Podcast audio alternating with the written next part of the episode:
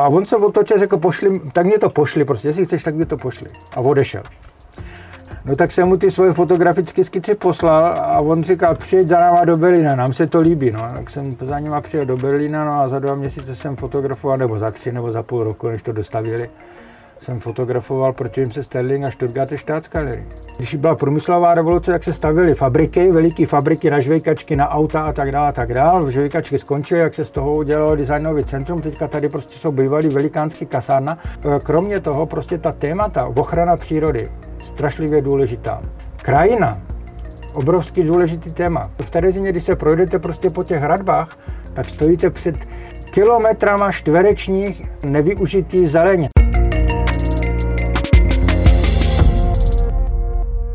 Terezín je místo, které má většina z nás spojeno s druhou světovou válkou, koncentračním táborem nebo také židovským getem. Ta nálepka je natolik silná a natolik spojená s negativními emocemi, že překrývá jedinečnou urbanistickou a také starší historickou hodnotu tohoto města a možná také brání v jeho dalším rozvoji. Ale zhruba před třemi lety vznikl v Terezíně unikátní projekt, studentský, eh, architektonicko-umělecký. U jehož zrodu stál popularizátor architektury a uznávaný fotograf Ivan Němec. Člověk, který kvůli komunismu emigroval do Německa, který v Německu získal vyhlas ve svém oboru a který ho možná ta terezínská perla natolik uchvátila, že se do místa svého projektu na čas dokonce přestěhoval. Vítejte u dnešního podcastu uh, Nový start. Mým dnešním hostem je fotograf a popularizátor architektury Ivan Němec. Ivane, dobrý den. Dobrý den, děkuji za pozvání. Ivane, já vím, že vy moc nemáte rád, eh, když se bavíme o vašem osobním životě, máte radši, když se bavíme o díle. Přesto se vás na začátek zeptám, eh, vy nepocházíte odsud z regionu, Odkud tedy pocházíte? Já jsem Moravák ze Severní Moravy, z Jeseníku a v souvislosti s Terezínem určitá propojenost je. A sice tu jsem si v době, kdy jsem byl jako dítě v Jeseníku, samozřejmě neuvědomoval. V podstatě důsledek vystěhování Němců bylo, bylo v některých souvislostech nucené osídlování a protože můj táta byl Eh, důstojník v Dukle Praha, taková sportovní rodina, tak nás prostě prdli do Jeseníku. Pro mě jako děcko to bylo prostě překrásný. Výbor, krásná příroda, čili mám úplně ty nejhezčí vzpomínky na, na svoje dětství. Bydleli jsme tam v krásném baráku, architektonicky. Byly to lázně Eh, Němcema postavený barák, poslední dům eh, ve městě na jedné straně, už v podstatě ve stráni, na které jsem se začal učit lyžovat a na druhé straně stráně eh, byl les, ve kterém jsme začali stavět v Jeseníku první, eh, druhou saňkarskou dráhu v tehdejším Československu. To první je na Smržovce, že? Ve Smržovce, ano. Tam, tak. tam tu zase jsem já. Hezké propojení. Uh, tak, uh, vy jste uznávaným fotografem, uh, popularizátem architektury, fotografem architektury. Jak jste se vůbec k tomu fotografování a vůbec a potažmo k fo- fotografování architektury dostal? Relativně jednoduše. Táta, i když z jeho pohledu to samozřejmě moc jednoduchý nebylo, byl kromě jiného taky žurnalista, byť většinu těch věcí, které měl oficiálně dělat, dělat nemohl, protože byl pronásledovaný už za komunistů protože byl takový trochu revolucionář i, i, i pod něma. A kromě jiného byl nadšený fotograf. Všecko možný fotografoval. A tak jsem to trošičku jako dostal do vínku od něj. A zhruba od takových 17, 18, když jsem skončil učení a e, přišel na průmyslovku, e, tak už mě to chytlo docela jako vážně. Tam jsme měli výtvarný kroužek e, a bezvadnou profesorku, češtiny, která měla taky hrozně ráda fotografii, do dneška jsme s kamarádění, tak eh, tam mě to fotografování už chytlo jako velice a, a vážně a od té doby to dělám jako docela intenzivně. Mm. V té úvodní fázi eh, bylo těžiště hodně reportáž, ale současně i volná tvorba a ta šla spíš statickým směrem, částečně právě i architektura, ale zatím ne jako jednoznačně rozhodnuto, kterým směrem bych chtěl jít, to jsem tehdy ani nevěděl. V podstatě postupem času jsem si uvědomil, že by bylo dobré, kdybych se dostal na nějakou odpovídající školu, která to jako vyučuje a to byla v Čechách tehdy v podstatě jediná jako vysoká škola FAMu. A až teprve, když bych ji měl možnost absolvovat, což bylo téměř naprogramovaný, že ne, protože jsme jedním z těch dopadů toho pronásledování naší rodiny bylo, a nejenom naší, v podstatě eh, se projevoval tím, že, že děti nemohly do škol a tak dále. Hmm. A tak dále. Takže uh, jsem v podstatě začal tím, že uh, jsem definitivně se dost, chtěl dostat trošku blíž k ty profesionální fotografii, jak jsem se přestěhoval do Prahy, s tím, že jsem teda začal dělat přijímačky na FAMu, vědouc, ale že ty šance, že se tam dostanu, jsou naprosto minimální, uh, ale protože to taky pan profesor Šmok, zakladatel fotografického ateliéru na FAMu, věděl, že, že ty ve většině případů dobrý nebudou moct, eh, když budou mít nějaký škraloup komunistický, tak, eh, tak začal vyučovat eh, v podstatě jako na černo. Druhou fámu v bytech. No, Bytový seminář. Přesně tak, tak jako Havel prostě hrál divadla hmm. v bytech, tak takhle on ještě s pár dalšíma jako vyučoval, říkal tomu školička. Takže jsem v podstatě měl možnost, i když mě na FAMu furt nebrali jako s panem profesorem Šmokem, tu fotografii začít e, studovat vážně. No. Mm. Pro vás bylo asi klíčovým okamžikem to, že jste v roce 78 emigroval do Německa. E, v čem to bylo klíčové? Proč jste se tak rozhodl? A můžete se k tomu vrátit? No to byla docela jako frustrace, pochopitelně. Eh, myslím, eh, to rozhodování, jestli, jestli a co v podstatě dělat. Na jedné straně to, co jsem už teďka nakousnul, téměř jistotu, že na, na, na tu školu, na kterou by se chtěl dostat, se eh, téměř jako není šance se dostat, nebo jenom velice omezený šance na druhé straně eh, velice úzkou vazbu k rodině a, a, a neumět si představit, že prostě ten komunistický systém jako někdy skončí, to opravdu bylo jako hodně závažný fakt. My jsme si to, jak jsem se potom v emigraci bavil s pár vrstevníkama, prostě neuměli představit, že ten systém skončí. Tak ta zoufalství na jedné straně ne, jako ne, nechtít a neumět v, v tom systému fungovat, a na druhé straně eh, nevědět, jestli jako když odejdu, jestli uh, uvidím rodinu a jestli rodina uvidí mě a tak dále, tak to bylo hodně frustrující. Takže pan profesor uh, nám, já, protože jsem nebyl jediný z těch, který uh, jako měli zablokovaný přístup na FAMu, poradil, jakým způsobem jediným bude možný, samozřejmě za předpokladu, že ty talentovky jako uděláme dobře. A to já jsem dělal prostě v posledních třech letech těch přijímaček, jsem byl vždycky mezi prvníma třema.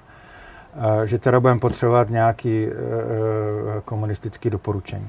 No ale vzhledem k tomu, že já jsem během těch přijímaček na FAMu a vždycky toho nevzatí, současně nechtěli jít na vojnu a, a, a jediná možnost, jak v mém věku jít, nejít na vojnu, bylo uh, studovat uh, vysokou školu. Jak jsem se vždycky po té, co mě nepřijeli na FAMu, přihlásil na strojárnu a to už potom ty, ty, ty, ty vojáky přestalo bavit, tak prostě už po třetím pokusu řekli, ne, ne, ne, žádný, žádná strojárna na rok vždycky do příštích přijímaček na FAMu, než teďka na vojnu. Ale já jsem v mezičase, uh, prostě mě oslovil kamarád fotograf, který jako znal moje fotografické práce a který sloužil v Dukle Praha jako fotograf a, a celou tu moji odiseu tak trochu jako pochytil, tak říkal, poslouchej, jak na tu vojnu, tak já se ti pokusím jako s, dostat tě jako fotograf a já budu končit tady, tak možná, že to klapne. Ono to klaplo, do detailu nepůjdu, prostě klaplo to, já jsem byl na, na základní, základní vojenské službě jako fotograf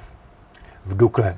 Čili to propojení se sportem a, a s mým tátou, který tam taky kdysi působil, klaplo. Neptejte se prosím vás, jak to bylo možné, že na jedné straně byl politicky pronásledován, na druhé straně to vůbec nekontrolovali.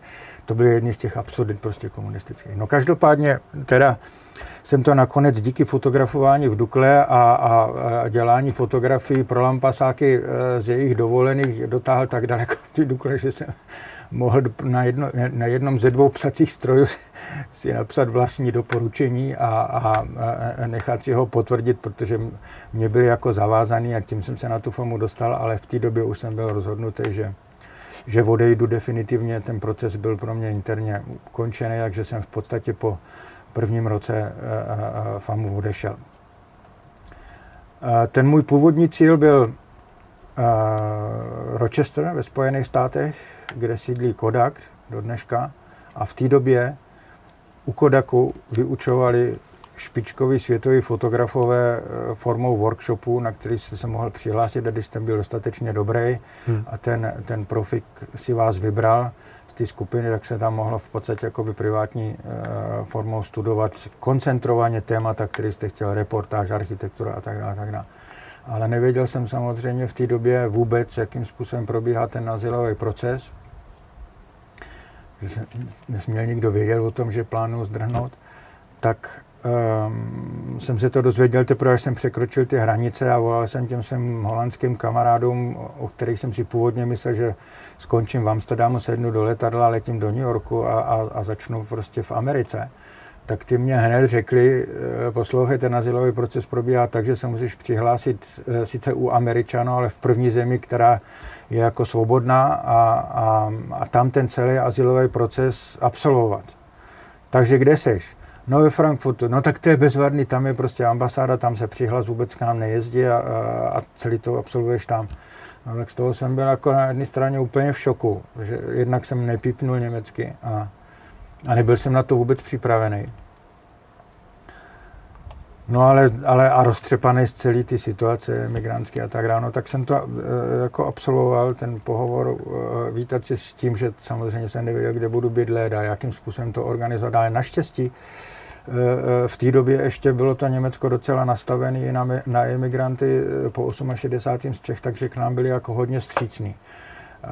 Tak jsem skončil hned na začátku nějaký katolické instituce, která okamžitě zařídila jako noclehování a, a tak dále, a tak dále. A já jsem teda o ten, o ten americký azyl požádal a tam mě řekli hned při tom úvodním procesu, že to je nejmíň, nejmíň na rok, ta čekací doba, ale taky možná na dva. Hmm. A někde mezi tím. No, čili to bylo zase pro mě naprosto eh, překvapující informace. Já jsem nebyl vůbec nastavený na to, že budu něco v Německu dělat. Čili jako dodatečný šok, kromě toho, toho útěku samotného. No a tak jsem bydlel v Jugendherberge, se tomu říká německy v češtině, jako hotel pro mladý nebo něco takového. A, a no, byl jsem hozený do vody. No, a tak um, jsem, jak jsem neplí, nepípnul e, e, německy a byl jsem vykulený v podstatě ze všeho, Eh, tak jsem chodil němě akorát s foťákem prostě eh, po Frankfurtu a čekal jsem vždycky, co mě řekli jako na ty instituci, jak to se bude teďka dál odehrávat. Byla hromada formálních věcí, jako všelijaký vyplňování formulářů a hlášení se a tak dále. A, tak dále. a ty zbytkový časy jsem trávil tím, že jsem chodil tak trošičku jakoby naslepo městem a začal se seznamovat s městem a jeden z takových jako hodně zásadních zážitků pro mě v té úvodní fázi bylo, že byly eh, novinové stánky, eh, byly tehdy v podstatě už eh, jako jedna část z nich byla normálně jako na ulici vystaveny novinové stánky, jako to byla bouda s novinama a ty noviny byly částečně vystaveny jako nejenom v té boudě, nebo i vedle té boudy, jako měly takový, takový konstrukce, na kterých měly ty noviny vystaveny. Takže pro mě bylo jako samozřejmě novo, že existuje víc než jedny noviny a teď tam byly časopisy a v různých jazycích dokonce a tak dále. Takže jsem často trávil čas tím, že jsem jako si ty noviny prohlížel a z hodou okolností byl tam toho jednoho stánku, který byl blízko tomu našemu noclehování, panoval Turek jako emigrant turecký, takže on taky na tom s tou Němčinou nebyl nějak mimořádně, ale anglicky jako jakž tak mluvil, takže jsem byl schopen jako se s ním domluvit. A on, když viděl, že tam jako trčím někdy jako strašně dlouho u těch venkovních novin, tak se mě jako oslovil a, a jestli teda nechci koupit, a já jsem mu teda řekl, e, o co jde, a tak mě tam nechal úplně e, jako bez problémů si prohlížet noviny. No a, jedni, a, a časopisy a tak dále. Jsem se seznamoval jako s tím, co, jaký, jaký trh novin a časopisů v Německu existuje. A ty největší noviny už tehdy byly Frankfurter Allgemeine Zeitung. A ty Frankfurter Allgemeine Zeitung měly každý víkend um, černobílou obrazovou přílohu.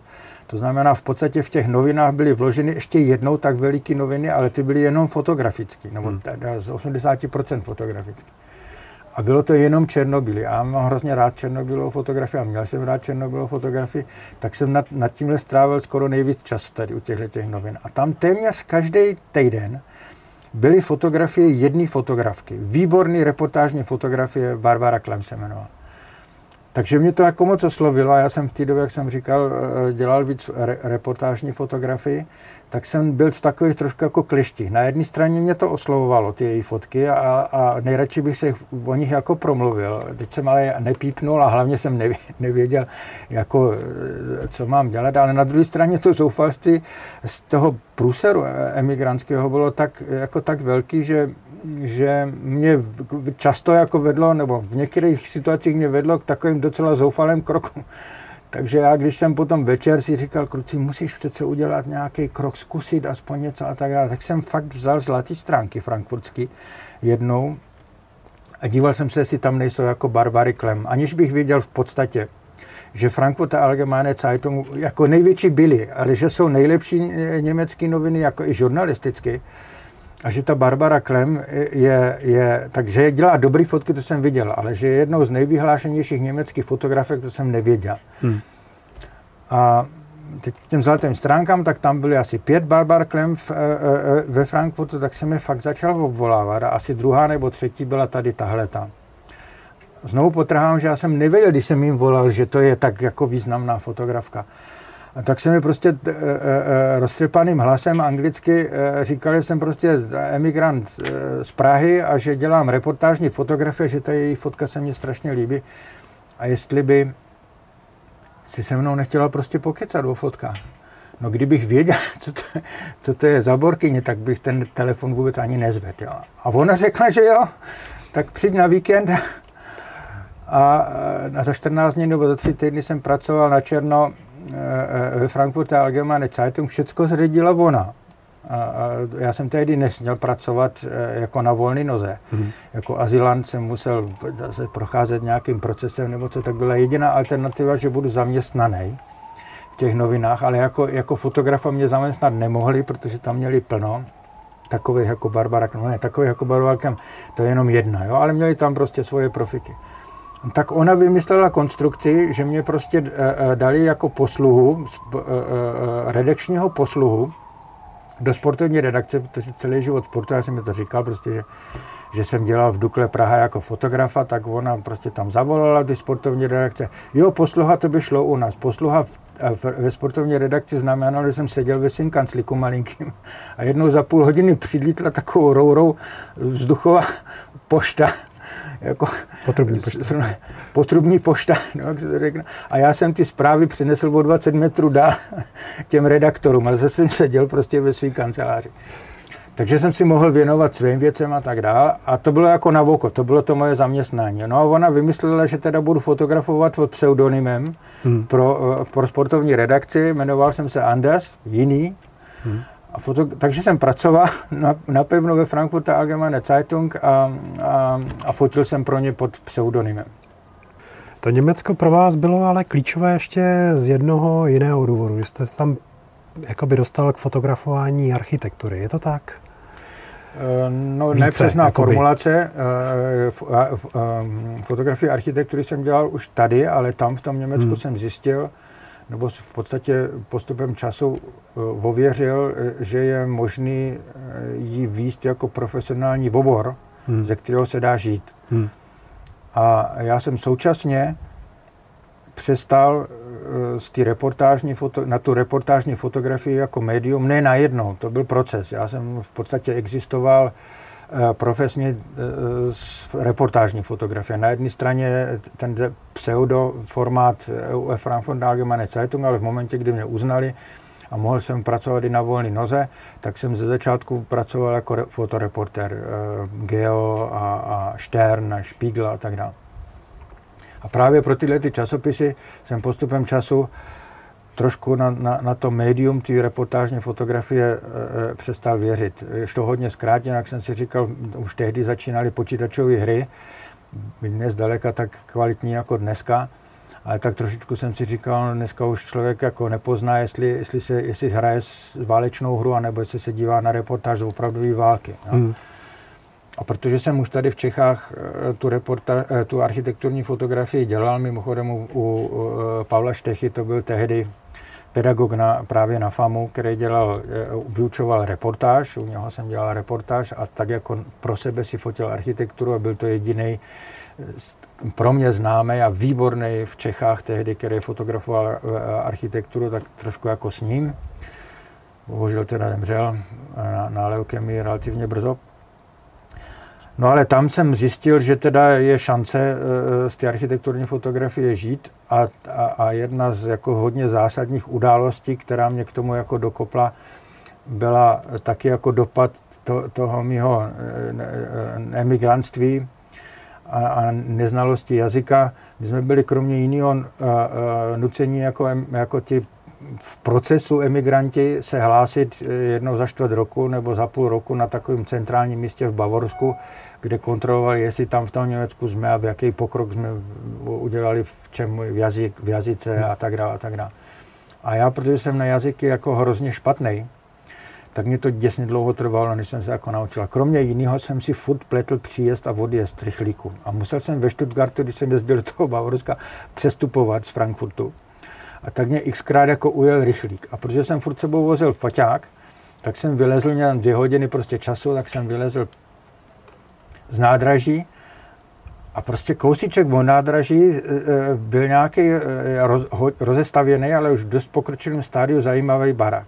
No tak jsem si to prostě začal pro sebe fotit, vyplňovat ty dvě hodiny času. A v tom, v tom ty akci toho focení si pro sebe, tohohle baráku, najednou ke mně přistoupil borec, mladý kluk a ptá se mě, mě jako vyda, že fotograf, se mě zeptá, co tam dělám. No tak já jako odchovaný pro následování v komunismu jsem proti asociace byla to nějaký estebák a oni mě čapnou tady a odvez tam už čeká někde dole Antona a vezou mě.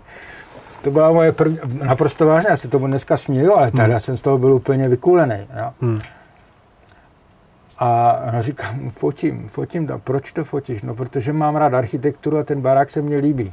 Tak on bez nějakého, jednak teda přepnul okamžitě do angličtiny, protože já jsem řekl, že ne, ne, anglicky, že neumím vůbec německy, tak ona hmm. úplně automaticky přepnul do angličtiny a jel dál v angličtině.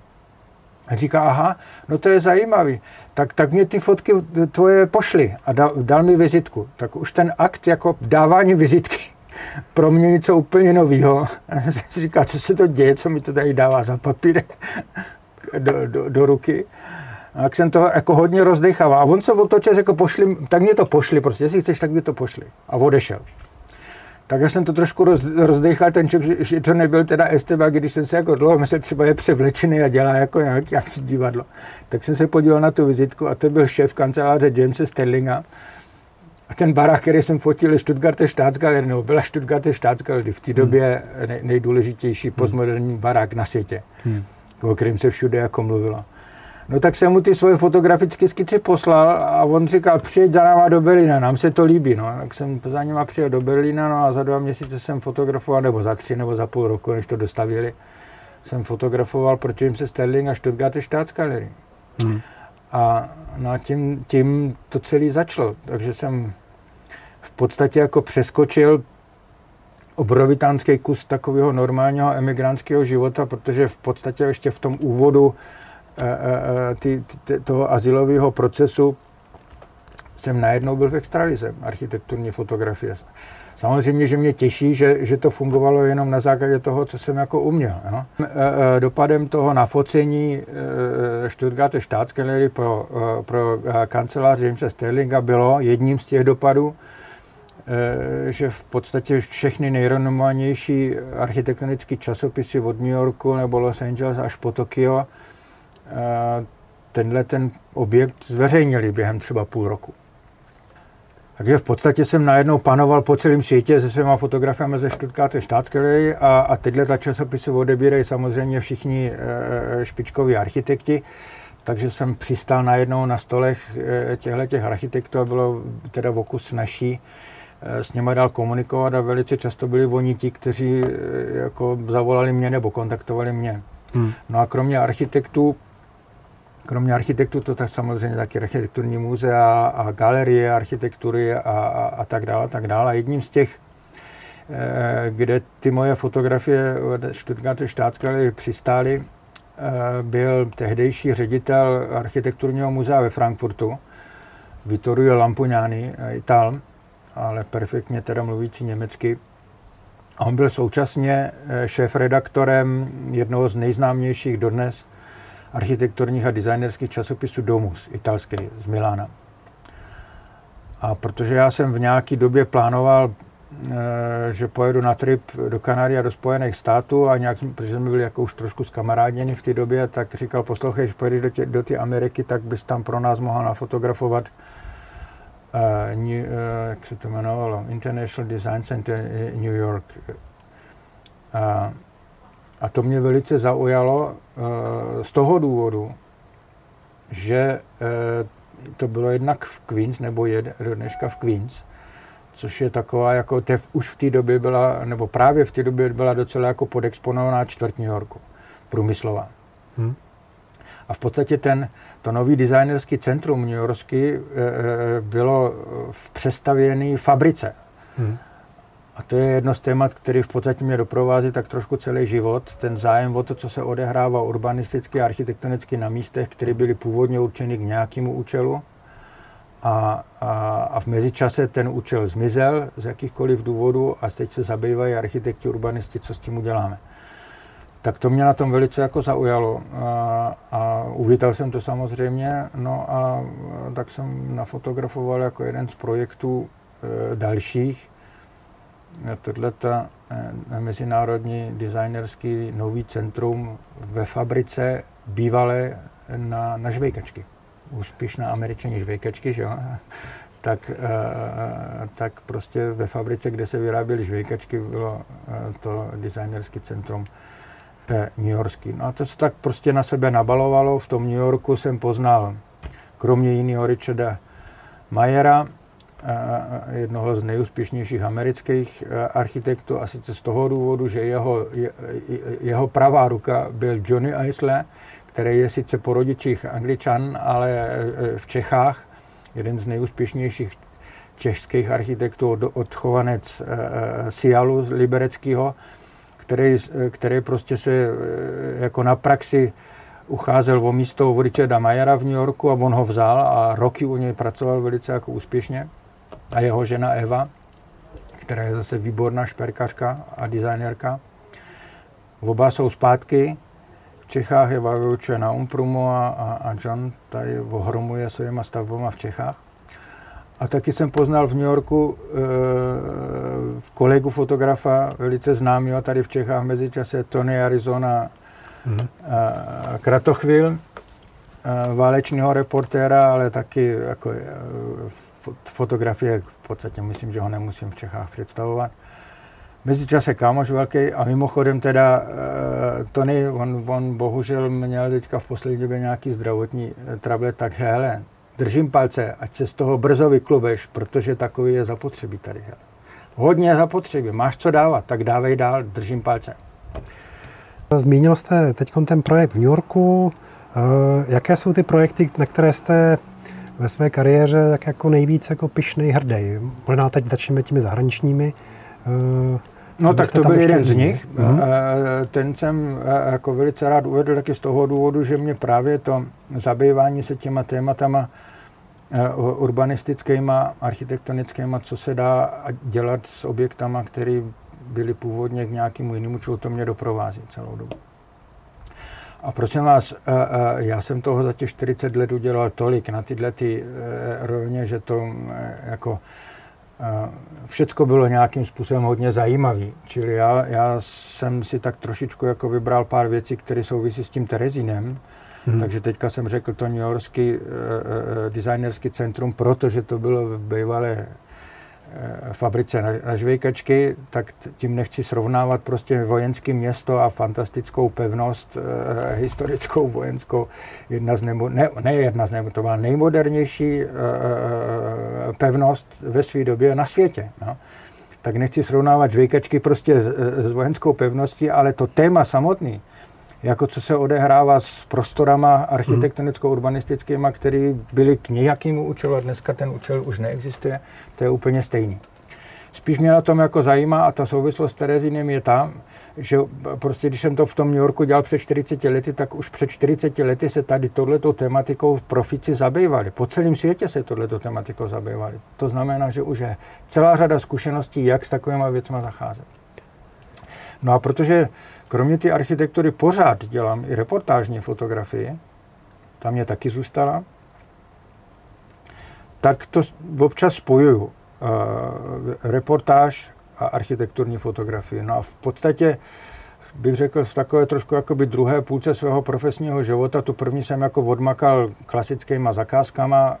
Architekti nebo investoři si přáli nafotografovat barák co nejlíp nafotografovat. Dělali jsme knížku, výstavu nebo jenom fotografie tak mm, jsem začal trošičku jako vymýšlet vlastní projekty a dělat si jako vlastní projekty, které jsem ve většině případů při nejmenším v úvodní fázi předfinancoval ze svých honorářů, který jsem vydělával klasicky.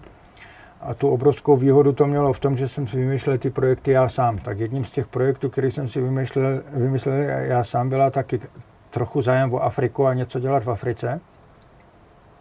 Protože Afrika patří jako ke kontinentům, o kterém já, o kterém já prostě pevně věřím, že eh, tam je jedna z budoucností tyhle hmm. ty planety. Nejenom, ale taky tam.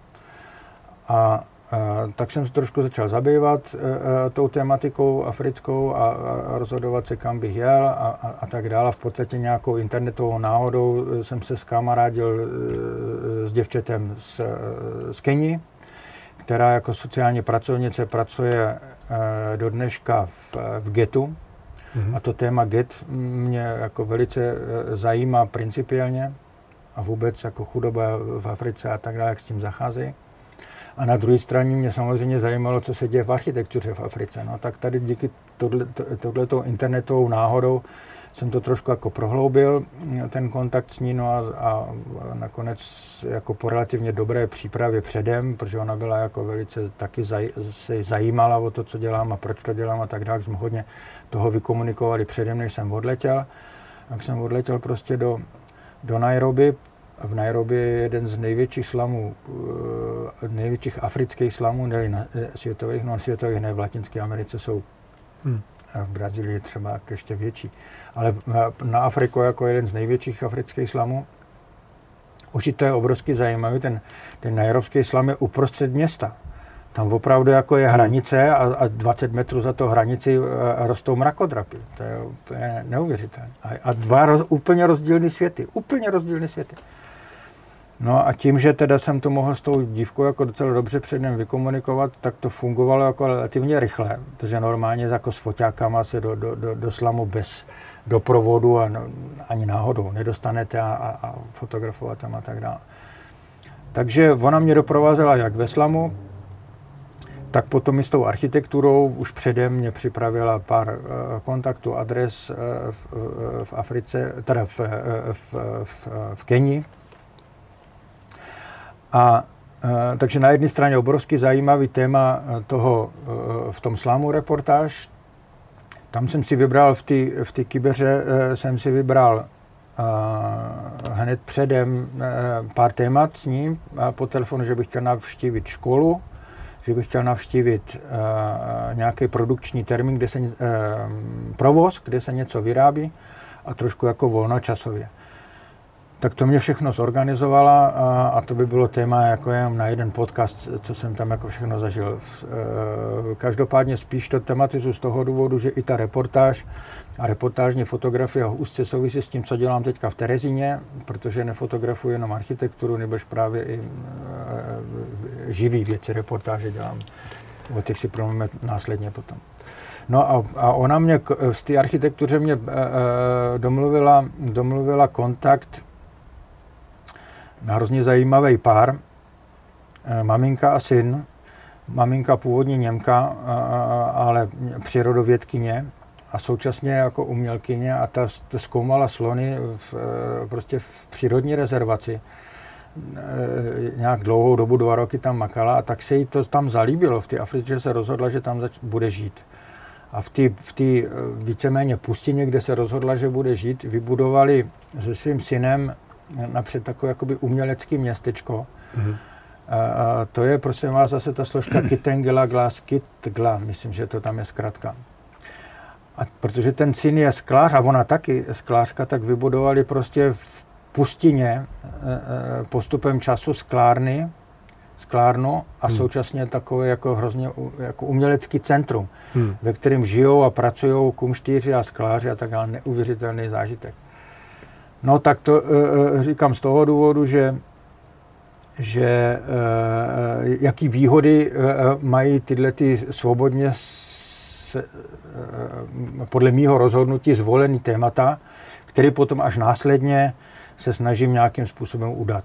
Mm. A takhle mimochodem vznikl samozřejmě ten projekt v Terezíně. No. Možná pojďme tedy na něj.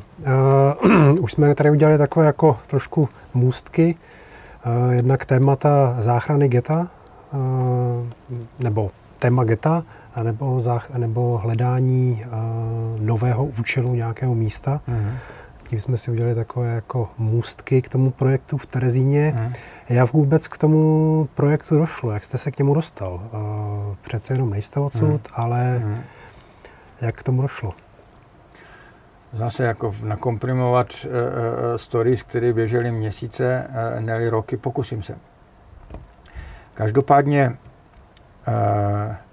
já s tou svojí architekturní fotografií a moji vrstevníci eh, tady v Čechách, eh, část z nich jsou eh, výborní, mezi některý dokonce ti z nejlepších českých architektů, Josef Pleskot, Martin Rajneš, Honza Štempel.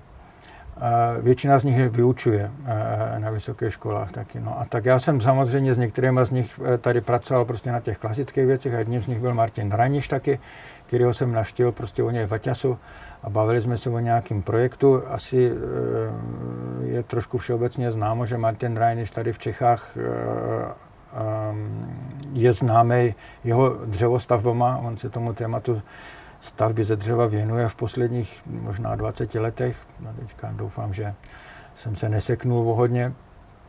A když jsem u něho v ateliéru prostě probíral ty věci, tak tam najednou vidím kresby eh, a skici, on krásně kreslí. Dřevěný věže, ale, ale v pozadí bylo prostě nějaký eh, izraelský.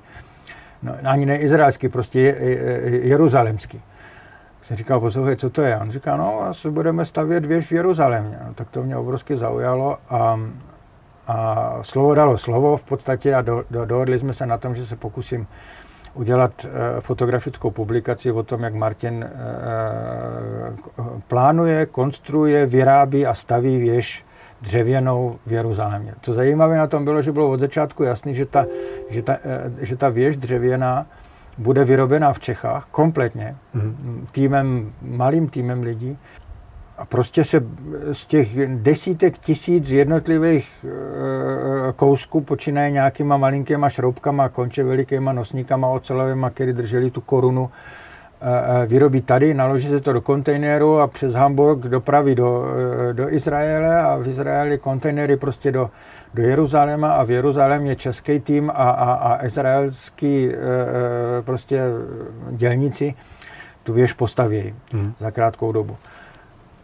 To mě obrovsky zaujalo a protože, jak jsem už několikrát tematizoval, že dělám paralelně architekturu a, a, a reportáž, tak jsem Martinovi dal poslouchat, tak uděláme dokumentaci o tom, jak jste to celý vyrobili a, jak, a celý ten proces. No? A kromě toho, že to bude jako bezva asi zajímavý o tom, jak Češi a, a, a, a Izraelci e, spolupracují na takovýchhle e, třeba in, infrastrukturálně neúplně nejjednodušších e, záměrech, že to bude zajímavé. No tak Martin, souhlasí, když se ženeš prachy, tak to uděláme to je jako trošku nevýhoda jo, toho svobodného rozhodování, že nemáte na začátku e, jako nikoho, e, kdo, kdo vám nahrne miliony, abyste to mohli bez starosti realizovat. Ale na druhé straně to svobodný, svobodný rozhodování. No a tak jsem v podstatě díky částečně praktickým komplikacím na místě během roku, já nevím, prostě 8krát, 10krát, 12krát byl v Jeruzalémě a ten čas, kromě toho fotografování na místě, jsem samozřejmě využíval s co nejintenzivnějším seznamováním se s Izraelem a jeho historií a s lidma a tak dále. Kromě jiného jsem tam taky uh, byl už v podstatě daný dohromady uh, v mezičase s velikým kamarádem mým, přeživším holokaustu, to znamená dneska 87 letý Slovák, kterýho jsem poznal předtím, než jsem tam s tím Martinem Ranišem začal jezdit přes sport, a sice eh, v Holešovici, kde jsem měl svoji kancelář pražskou, tak eh, jak do dneška sportuju, eh, tak jsem prostě ve výtahu, ve výtahu, baráku prostě najednou jsme tam byli v munduru sportovním dva, jak jsem z toho porce ptal, co, co děláš za sport? No triatlon, já dělám teda taky triatlon, tak jsem mu říkal, poslouchej, dáme pokec, navštív mě a dáme pokec trošku o sportu. On pak jak říkal, jo, dobrý, tak jo, tak přišel za nějakou dobu. No a tak samozřejmě, že kromě jiného jsem začal vyprávět o, o, o, o Terezíně, o mém záměru, kromě jiného. A on říká, aha, trošku zbystřel. A, a říká, no já jsem žid a, a, a tak trošku jako, ne, ne takhle zkráceně, ale vyplnulo z toho, že to je jeden z nejdůležitějších eh, izraelských investorů v České republice, že dělá celý Holešovice, hmm. že ten barák, ve kterém mám kancelář, je jeho barák a, a, a když slyšel o Terezině, tak prostě bez toho, že mě jakkoliv varoval, z, zvolil v telefonu nějaký číslo, začal volat, hebrejsky něco řekl, dal mě telefon k uchu a říká, hele, to je dobrý partner pro tebe. Tak jsem začal mluvit v telefonu, nevěda, kdo to je, no byl to jeho táta, tenhle ten přeživší holokaustu, holokaustu, který je v mezičase teda ten můj velký kamarád a ten mě doprovází jak v Čechách, tak v Izraeli. V Čechách z toho důvodu, že on v 87 letech je neuvěřitelně aktivní. Vozí folklorní soubory izraelský sem do Čech a na hmm. Slovensko, český a slovenský vozí do Izraele. Kromě toho byl leta, dlouhý leta trenérem uh, plaveckého národního manšaftu v Izraeli, takže ještě se sportem má co dočinit, jak tady turnaje fotbalový a hokejový, neuvěřitelný. A, t, tak já prostě pro ně občas s ním dělám nějaký věc, jak jsem jednou fotografoval jeho jeden z folklorních souborů v krásném kosteličku malým v Praze. A tam jsem viděl plakát, že za 14 dní v tom kosteličku uh, bude vystupovat Michigan Symphony Orchestra.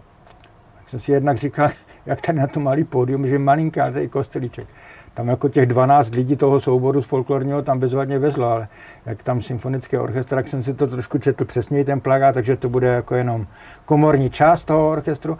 A slovanský jméno byl dirigent a virtuos houslový byl slovanský jméno. Tak doma na internet, kdo to je? No Slovák, kde emigrant, který je v mezičase fantastický virtuos eh, Spojených státech symfonie orchestra eh, z Michiganu. Ale on je taky dirigent a on je taky skladatel prostě jaký jako neuvěřitelný zážitek. Tak jsem prostě šel se podívat na to jejich vystoupení, neuvěřitelně mě zaujal, už potom na internetu. Tak jsme spolu začali komunikovat, nějak jsme si padli, sedli jsme si, začali jsme spolu komunikovat přes Skype a tak dál. Za hodně zkrátím, za rok, poté, co jsme si teda jako hodně sedli a vykomunikovali, tak se mě zeptal, Hele, nechtěl bys udělat multimediální prezentaci Vogetu v Terezíně jako doprovod k našemu eh, části našich vystoupení?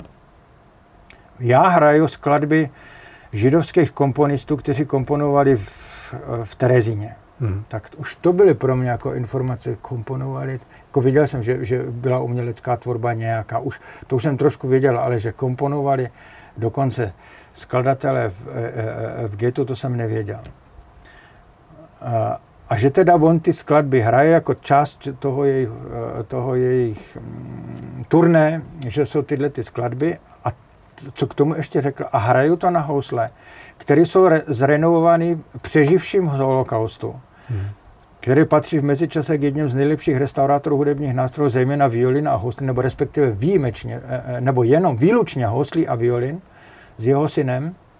A na ty nejlepší hudební nástroje, na, na ty nejlepší housle, které jsou z pozůstatku židovských rodin, které nepřežili nebo přežili ghetto, tak na ty nejlepší kusy hrajou světově špičkové virtuózové skladby židovských skladatelů. Celý ten projekt už existuje, nevím, 20 let, 25 let, jmenuje se to anglicky Violence of Hope, housle hmm. naděje. No a tak to bylo prostě, když mě řekl, nechtěl bys udělat multimediální prezentaci, no tak jsem z toho byl úplně v šoku, jednak z ty představy, eh, jako to je úplně fascinující jako představa eh, udělat něco takového. Eh, to byl důvod, proč jsem přijel do Terezína hmm. před těma asi čtyřma rokama nebo třema a půl lety poprvé. Uděl, se zabývat tady tímhletím tématem. No a protože komunikuju celé život v architektuře a přistál jsem se svým autem na náměstí, že mi tam navigace zavedla, a už to byl zážitek, jako jakýma cestama jsem tam přijel a kde jsem to zaparkoval, auto stálo tak jako na různých asi čtyřech vrstvách silnice a, a, a štěrku a tak dále, tak jsem prostě po té, co jsem se seznámil s ředitelem, geta, eh, s ředitelem památníku, zavolal druhý nebo třetí den eh, tehdejší starostce, se jí zeptat, co se s tím městem děje, jestli se s ním něco děje, aniž bych cokoliv v podstatě o, o tom městě věděl. No a tak se zrodilo relativně rychle komunikace s vedením města a, a s mým návrhem, jestli teda mají zájem trošičku se zabývat po profesionální stránce, co by se s tím městem dalo dělat. Oni souhlasili, měli jako obrovský zájem a tím se zrodila v podstatě ta iniciativa v první fázi, kterou jsem tam začal, která dlouhodobě má znamenat pokusit se něco rozumného s tím městem udělat. Pojďme možná rovnou do toho projektu. V čem spočívá kdo jsou tam partneři, eh, jaký má fáze? V podstatě tím, že se zabývám tou tematikou urbanismu a architektury profesně takovou dobu, tak ten, ten koncept toho projektu samotného se zrodil velice rychle. To ani není pro lidi, kteří se tím profesně zabývají, žádný veliký umění. Protože jsem byl svědkem x kanceláří, jak se dělají studie, jak se vyhlašují soutěže. Německo třeba je vyhlášený tím, že jakýkoliv velké zakázky a státní zakázky se e, rozhodují jenom na základě soutěži. To tady v Čechách se teprve začíná, chvála Bohu, tedy zavádět. Jo? Takže jsem byl svědkem u těch špičkových architektů, oni velice často dělali státní zakázky, e, jak, jak probíhají procesy soutěží a tak dále, jak se připravují soutěže. Takže v podstatě bylo velice rychle jako jasný, mně bylo jasný, eh, že by měla na, na začátku ty úvodní fáze být v první řadě veliká mezinárodně urbanisticko-architektonická soutěž a ještě k tomu ne úplně klasická soutěž. Ty klasické soutěže probíhají tak, že prostě existuje eh, zadavatel, ten má jako relativně jasno, co chce, akorát neví, eh, jak to má architektonicky nebo urbanisticky vyřešit a řekne, my si přejeme v našem městě nebo v této čtvrti nebo tady u tohohle baráku to, to a to, jakým způsobem byste to vy vyřešili a architekti zpracují různé alternativy a on si potom rozhodnou, jestli to teda s tím architektem budu dělat nebo ne. Tady tohle je trošičku jiný proces, protože tady není ten zadavatel jednak eh, eh, díky tomu měřitku eh, samotnému, ale taky díky ty historii Terezína, když si představíte, že to město je v podstatě jako v katastrofální situaci, doslova, jako dopad toho, že ta armáda, která, pro kterou celé město bylo navržený, zmizela, tak tam místo prostě 8 tisíc e, obyvatel, včetně armády, dneska žije 1500 nebo 1600, čili to je, jako se tím nemusí nikdo zabývat, prostě ne, ne, nefungující neměsto. Jo? Hmm. Ale, ale urbanisticky e, e, ten, ten prostor tam je. No, takže v podstatě na jedné straně obrovský challenge a velice zajímavý, protože pevnostních měst na světě, který mají takovouhle historii, ne, že není moc, to je jediný v podstatě, jo? Hmm. na celém světě. Hmm. A, a ten Terezin je taky na celém světě, teda bohužel, eh, bohužel díky těm čtyřem letům geta eh, po celém světě známý.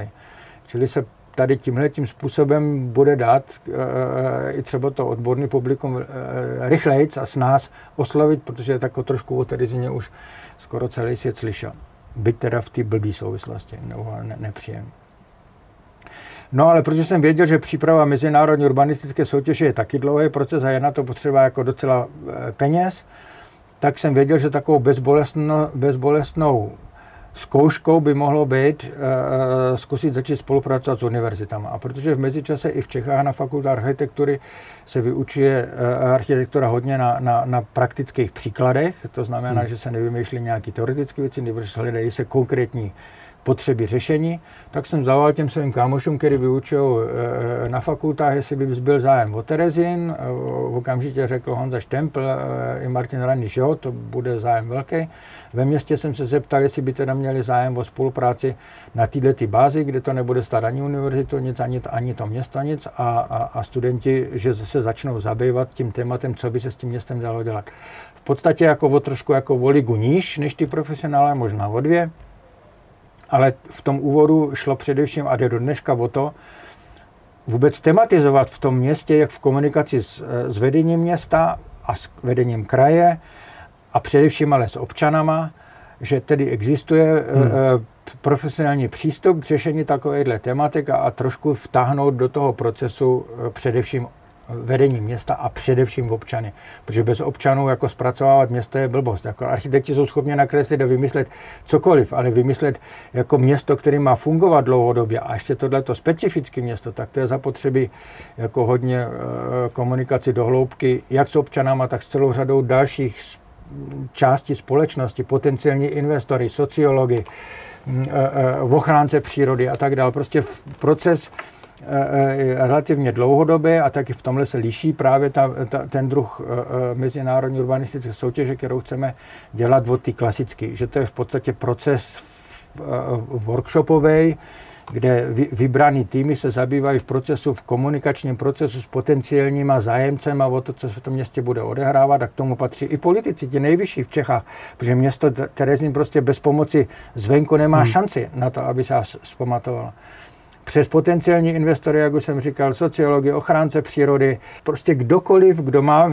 aktivně vzdělávací instituce, prostě kdokoliv, kdo může to město naplnit eh, z těch 15 set na 8 tisíc, 10 možná, mm-hmm. když tam přijdou nějaké novostavby, budou do toho procesu vtaženy.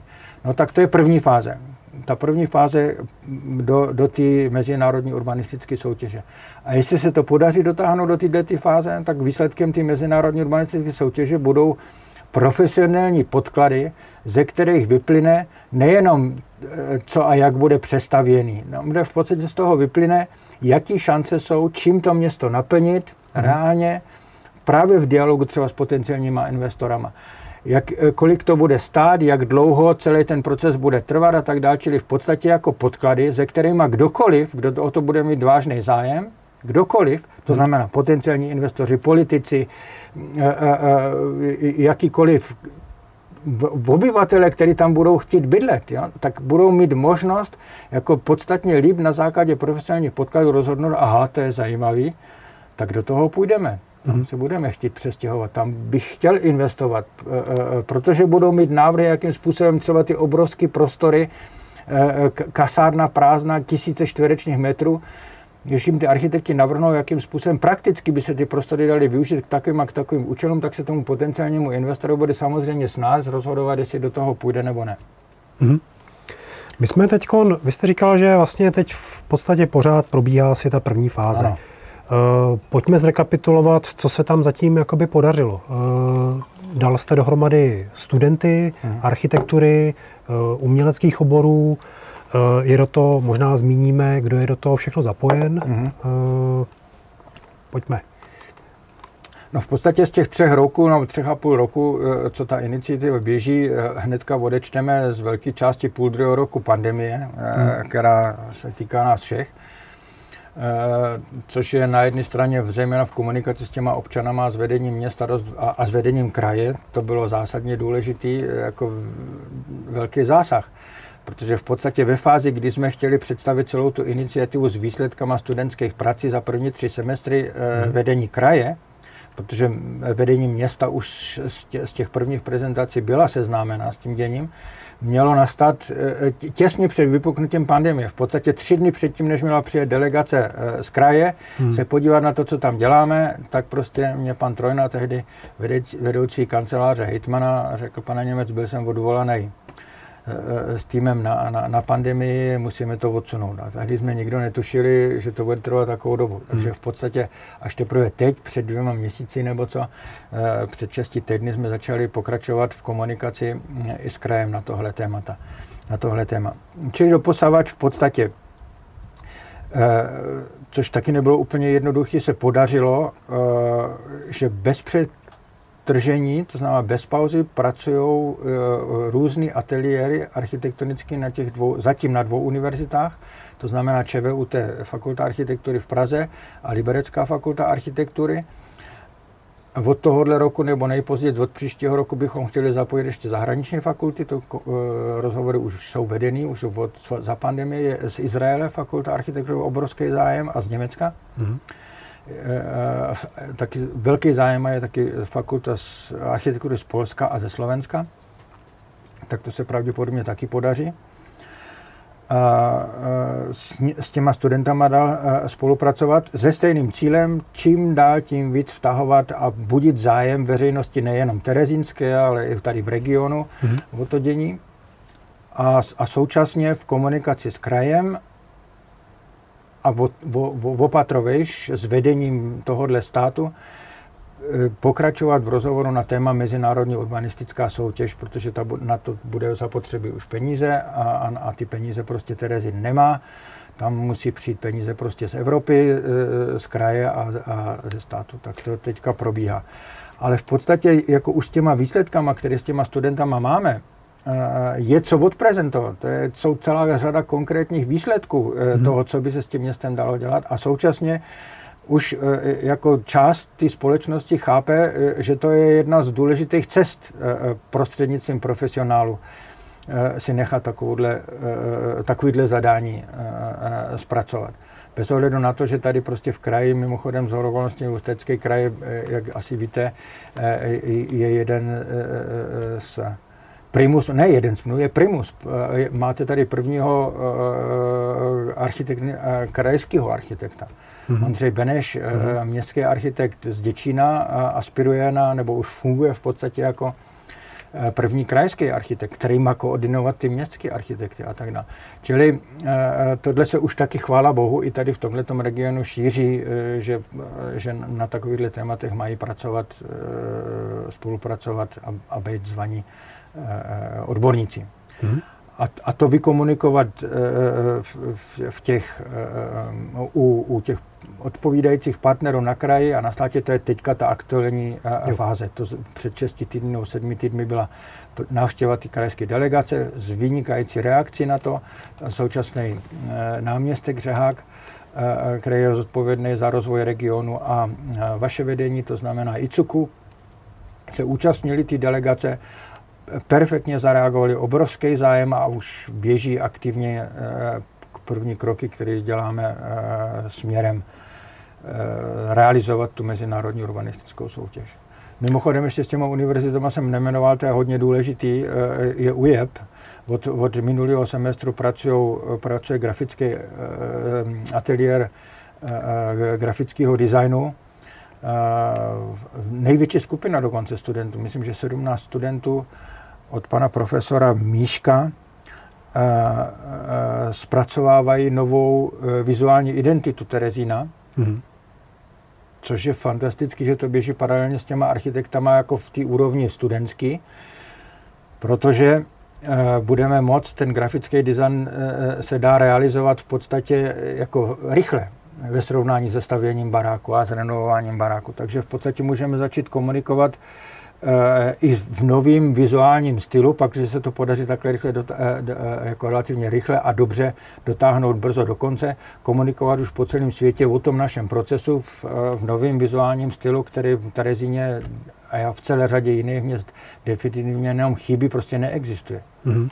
Já tady možná připomenu, že vás ten projekt natolik pohltil, že jste se vlastně na místo toho projektu dočasně přestěhoval.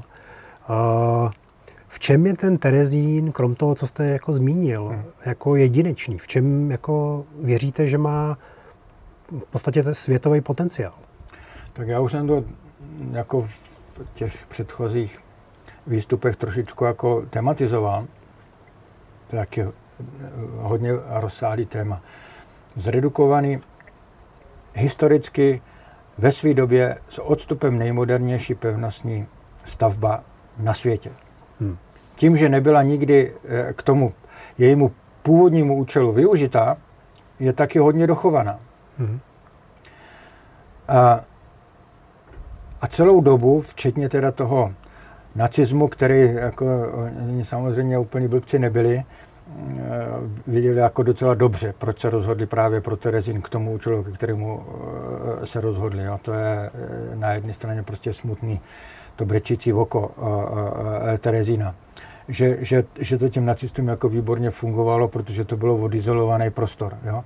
A ještě k tomu eh, kamuflovali prostě Hitler, jak asi víte, eh, prostě vystupoval s Terezinem jako modelový ukázkový město, jak bezvadně funguje, že založil město pro, pro, pro Židy. Hmm. Natočil dokumentární hmm. reklamní no. film, že založil město, šílenost. Úplně.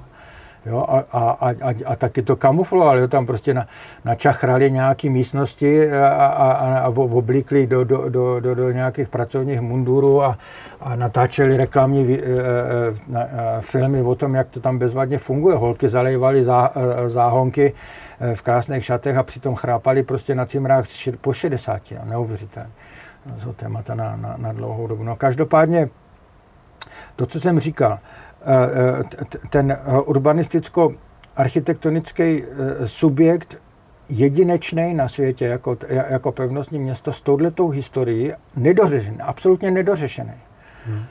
S profikama, které ale tyhle ty věci umějí řešit, čili to je, to, to je ta jedna věc, která je neuvěřitelně zajímavá a jedinečná. Tím, že ten Terez, prostě to, co už jsem říkal, jako pevnostní město, kterou má historii čtyřech let, tak katastrofálních neexistuje, ehm, který je tak ve světě známý. Takže otevřít dveře v podstatě do světa ehm, ehm, o Terezíně novým a budoucím Terezíně, který v dnešní době, která je v celé řadě souvislosti naprosto nová pro celou společnost lidskou, nové technologie, počítačový období. To je úplně něco nového, úplně něco nového. E, e, celá epocha, e, tak jako byla technická revoluce a předtím středověk prostě, tak teďka na, podle mě začíná naprosto nová epocha počítačová. To má obrovské šance, skrývá obrovské šance v sobě tady tato epocha. Jo. Konkrétně v architektuře a v urbanistice. Prostě když byla průmyslová revoluce, tak se stavily fabriky, veliké fabriky na žvejkačky, na auta a tak dále, a tak dále. Žvejkačky skončily, jak se z toho udělalo designový centrum. Teďka tady prostě jsou bývalý velikánský kasárna, ale v mezičase celá řada nových technologií i na, na, třeba na záchranu uh, architektury, nový materiály, ze kterých se dá stavět, ze kterých se dřív nestavilo, ale náplní do těch baráků nový, náplně, jako dřív, když bylo potřeba na veliký mašiny, veliký baráky, jak bylo jasný, musí být veliký prostory vnitřní, aby se tam vešly veliký mašiny. Dneska obrovitánský nový challenge, uh, do budoucna. A kromě toho, kromě toho prostě ta témata, ochrana přírody, strašlivě důležitá. Krajina, obrovský důležitý téma. V, Teřin, v Terezině, když se projdete prostě po těch hradbách, tak stojíte před kilometrama čtverečních, má kilometrama nevyužitý zeleně. Jakým způsobem ty, ty, ty, prostě ty, to, to opevnění využít? Pod, podzemí je, nevím kolik, 40 kilometrů chodeb, které jsou nevyužité. To jsou všechno hmm. naprosto originální věci, s kterými ty profici vědí, jakým způsobem se zabývat. To je jedna, jedna z rovin, které mě jako na tom jako obrovsky přitahují. A druhý, druhá rovina, která e, souvisí s tím, prostě to ani není tak přitahování, to je prostě e, si uvědomění, nebo být si vědom toho, že jediný, co v životě opravdu platí, je to, co je udělaný. Jinými slovy, když se pustíte do jako e, do komplexního projektu, tak musíte počítat s tím, že budou také jako ty máčky kolem dokola komplexnější. A když už jsem se jednou do toho e, začátku pustil, tak bych byl sám proti sobě, e, kdyby se na půl cestě e, na to vyprdal. A samozřejmě jsem nemohl před těma třema a půl lety vědět, jak rychle a co bude probíhat a jak do detailu a tak dále.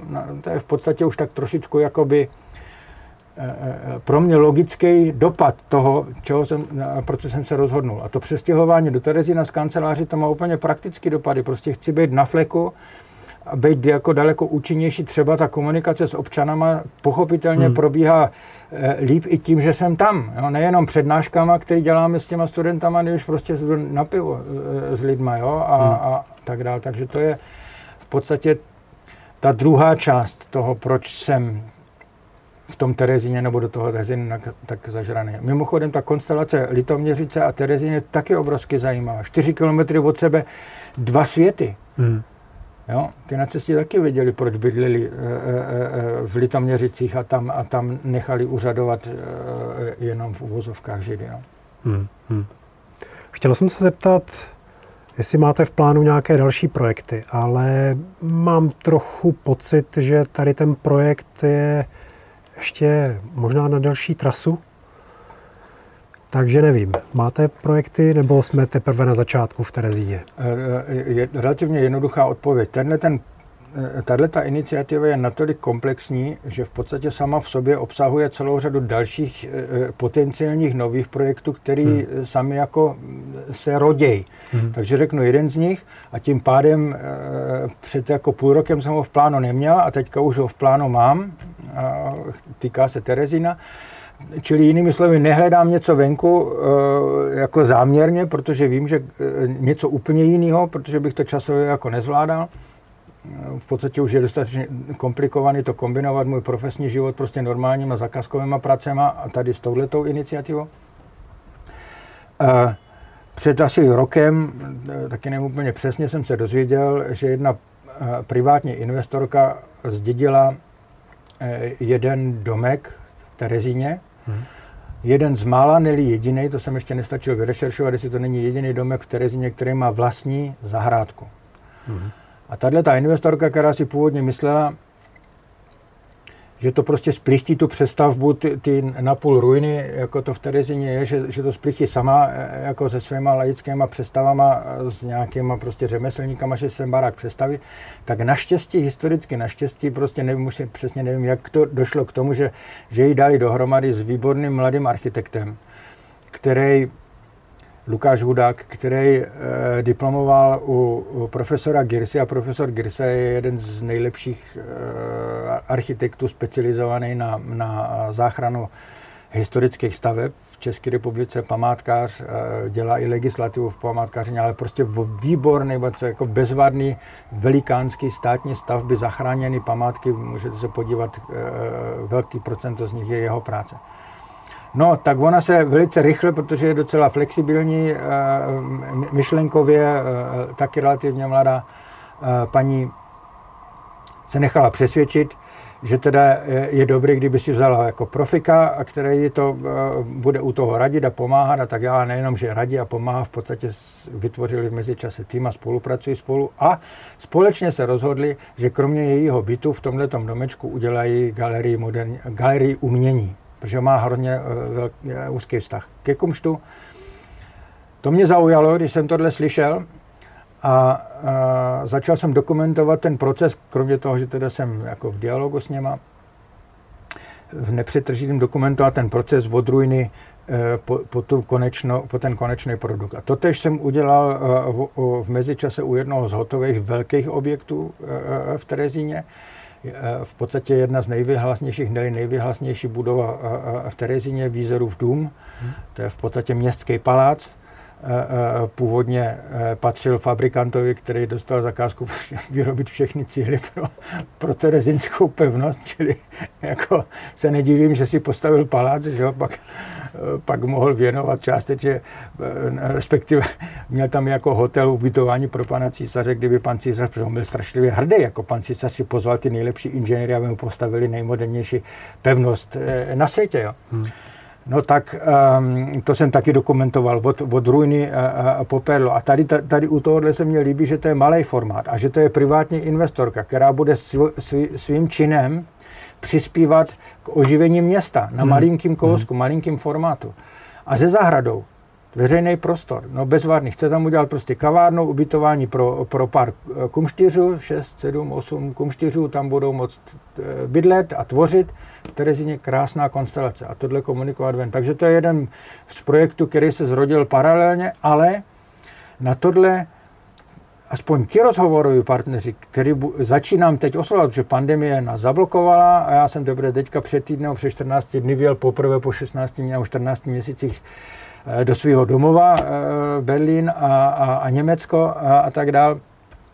tak teprve teď začínám s tou komunikací eh, i na tohle téma, tak ty potenciální ti, který já oslovuju, zájemce o to spolupracovat s náma na, na, na mezinárodní úrovni na, na, na terezinském projektu, ať už jsou to ty architektonické kanceláře, potenciální investoři, instituce a tak dále a tak dále, tak to je s výsledkama tady tyhle ty práce, ty dokumentace o tom, eh, eh, tady o tyhle ty paní Ovizerově do mě, o studentech, jak na to makají, s občanama, eh, jak chodí na, na diskuze a tak dále, a tak dále. Takže jsem teďka naplněný Terezínem a, a nemám prostor zatím na nic jiného.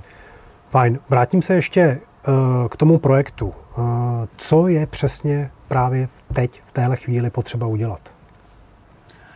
No chvála Bohu, eh, díky tomu, že teda doufáme, ta pandemie je na ústupu dlouhodobě a že i já můžu dlouhodobě ji plánovat, tak moje parketa, eh, kromě toho, co jste tady dneska už slyšeli všechno, eh, co dělám v komunikaci navenek, spočívá právě v tom propagovat celou tady tuto iniciativu, zejména v zahraničí.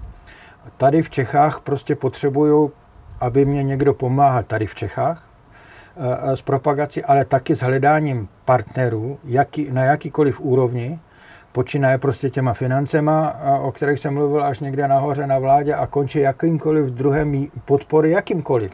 Kdo bude mít nějaký nápad, že by mohl chtěl mít zájem e, e, nám, nám být nápomocný, tak zejména tady v Čechách, protože já to líp umím a jsem tam i známější a strávím s tím obrovské množství času, tím scháněním partnerů a, a, a komunikováním o ty iniciativy v zahraničí.